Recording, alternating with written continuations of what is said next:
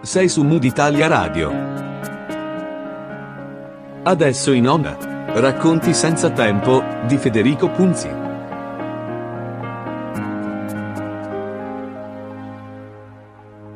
Gentili ascoltatrici e ascoltatori, sono Federico Punzi per la rubrica Racconti senza tempo da Mood Italia Radio. La puntata di oggi sarà dedicata al classico di Luigi Pirandello, Sei personaggi in cerca d'autore.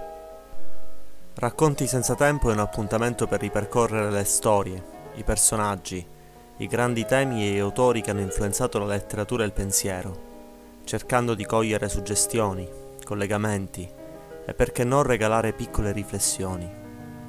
Nell'oceano della prosa, della poesia, del teatro, dell'opera, per compiere insieme un viaggio fra parole e versi eterni, nel blu profondo di racconti senza tempo che ancora oggi continuano a commuoverci, appassionarci, interrogarci.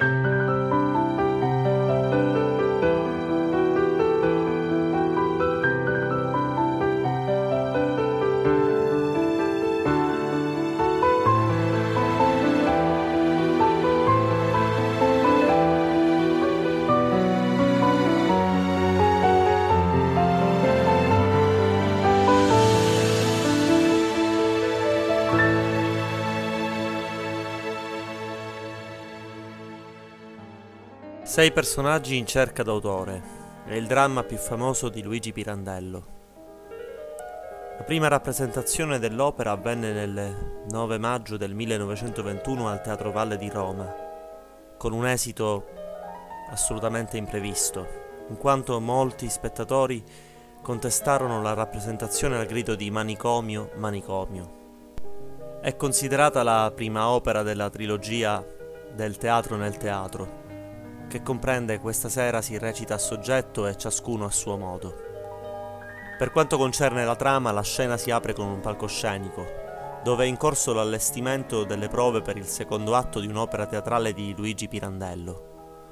Mentre gli attori e i membri della compagnia si organizzano per la realizzazione della prova, l'usciere annuncia al capocomico l'arrivo di sei personaggi, i quali entrano nel teatro con aria smarrita, e perplessa, guardandosi intorno.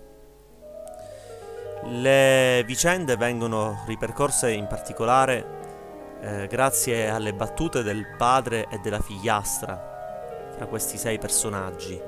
Il padre, che è un uomo distinto sulla cinquantina, che racconta di essersi ritrovato ad abbandonare la moglie ed un figlio per il bene di lei e per consentirle di rifarsi una vita con un altro uomo il segretario che viveva in casa loro. Ciononostante il padre non, non perde di vista il nuovo nucleo familiare che creerà eh, con la nascita di altri tre figli, la figliastra, il giovinetto e la bambina. L'equilibrio della nuova famiglia crolla tuttavia con la morte del segretario.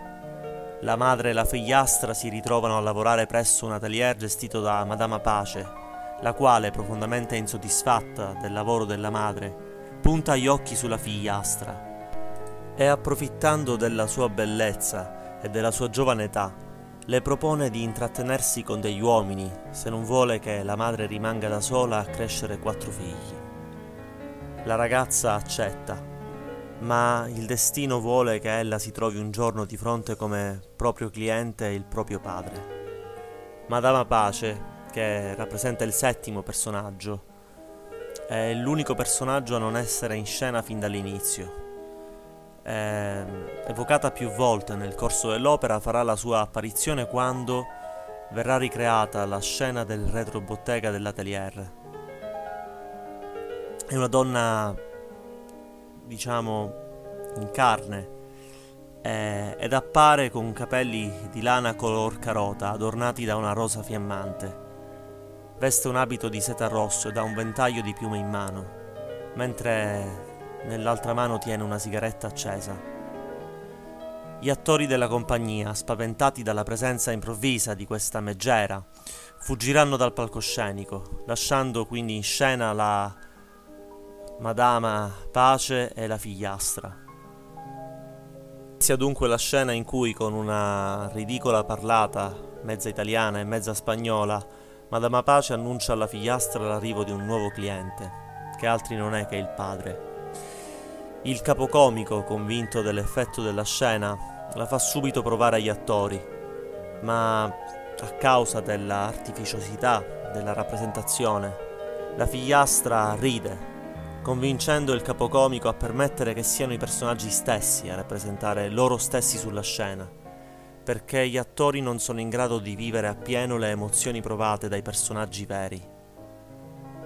La rappresentazione continua quindi fino all'arrivo della madre in scena, la quale cerca di separare il padre e la figliastra per impedire che il dramma si consumi. Madama Pace esce di scena la rappresentazione si interrompe bruscamente con l'abbassamento improvviso del sipario provocato da uno sbaglio del macchinista.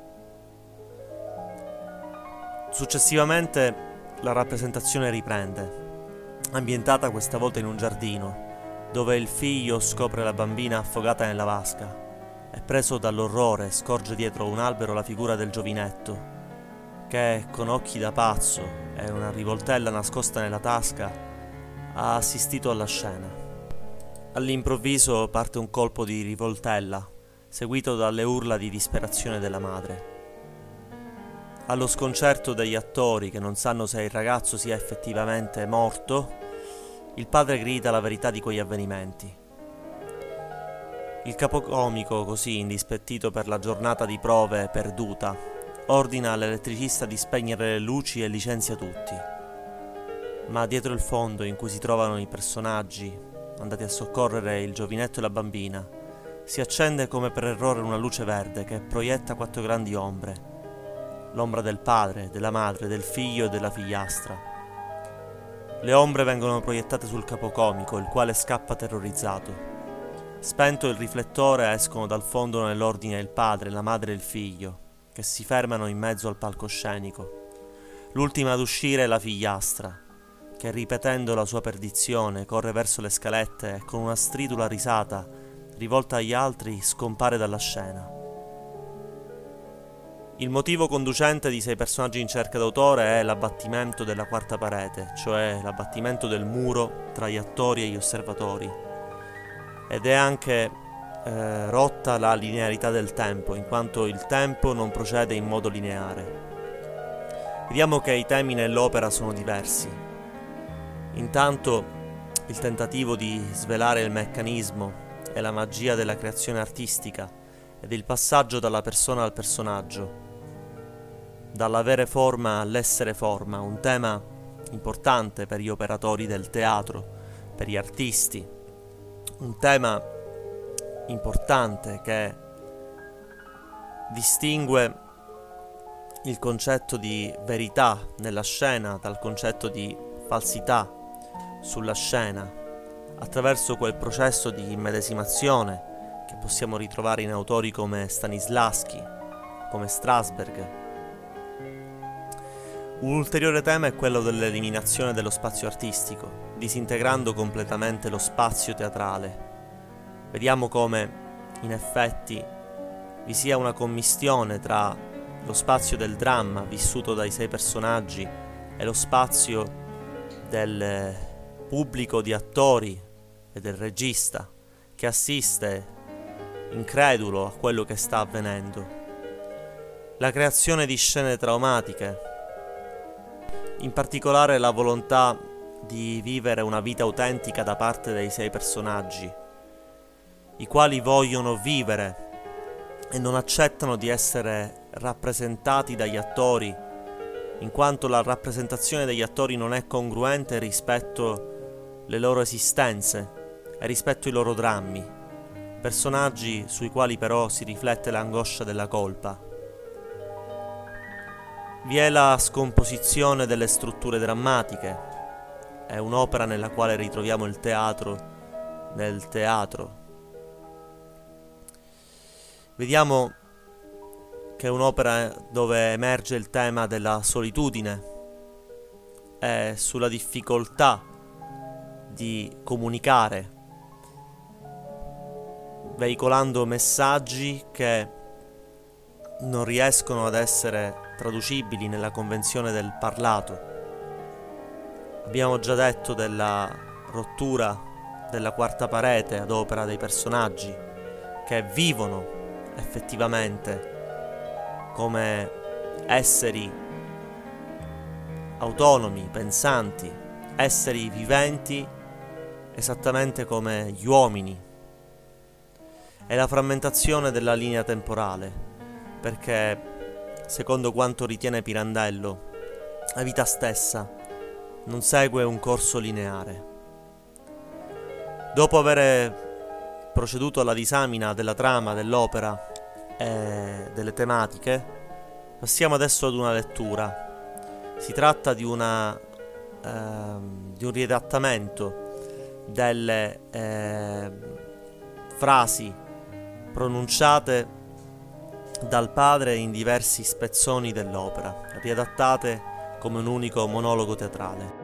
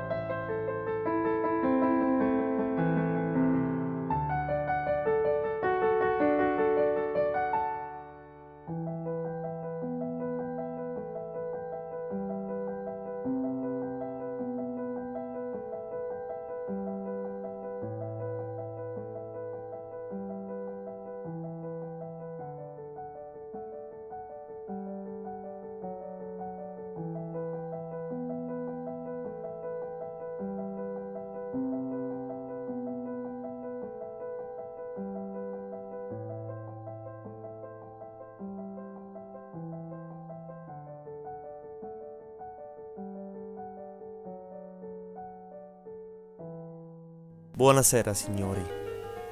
Sono qui in cerca di un autore, uno qualunque, che possa mettere in scena il mio dramma doloroso. Vedo che mi guardate compiacenti, dubbiosi. Credete forse che io sia pazzo. Ma voi sapete bene, signori, che la vita è piena di infinite assurdità, le quali sfacciatamente non hanno neppur bisogno di parer verosimili perché sono vere. Ancor più nel teatro, dove tutto questo diventa un mestiere. Far parer vero quello che non è, senza bisogno, così, per gioco. Dar vita sulla scena a personaggi fantasticati, ma vivi, immortali, più vivi di quelli che respirano e vestono i panni meno reali forse, ma più veri. Si può nascere alla vita in tanti modi, in tante forme.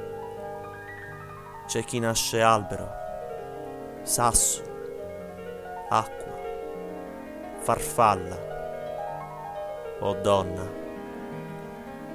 E chi invece nasce personaggio.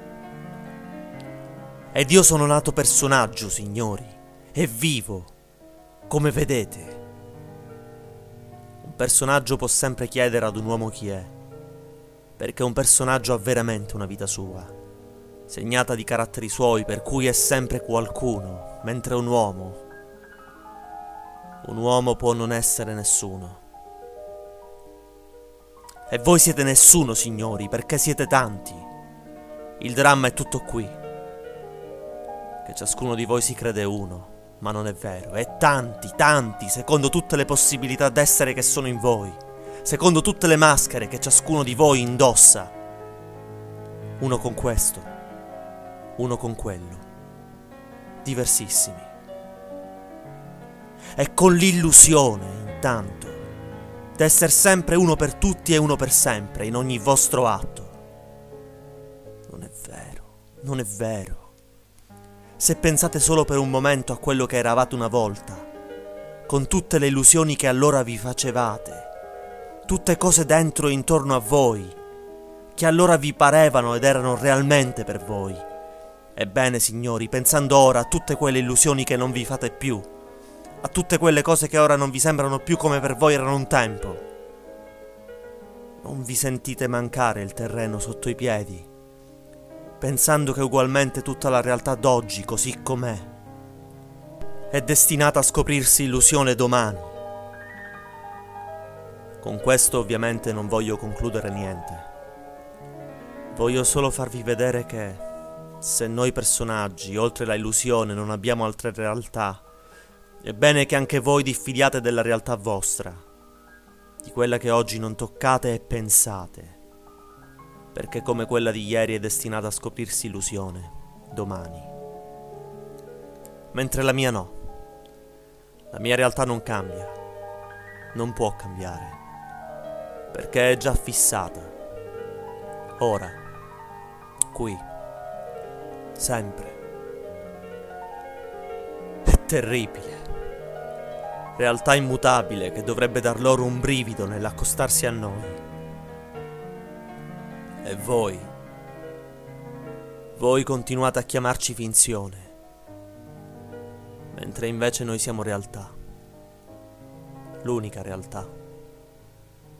Forse. Sono Federico Punzi per Mood Italia Radio, per la rubrica Racconti senza tempo. Mood Italia Radio è una web radio che trasmette 24 ore su 24 musica Creative Commons. L'indirizzo del sito è www.mooditaliaradio.it. Potete seguirci sui canali social di Mood Italia Radio Facebook e Instagram. Mood Italia Radio è presente anche sul canale Spotify. Vi do appuntamento alla prossima puntata.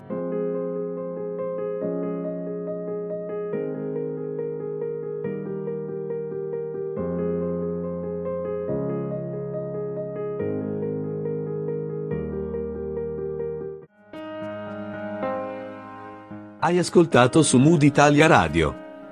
Racconti senza tempo di Federico Punzi.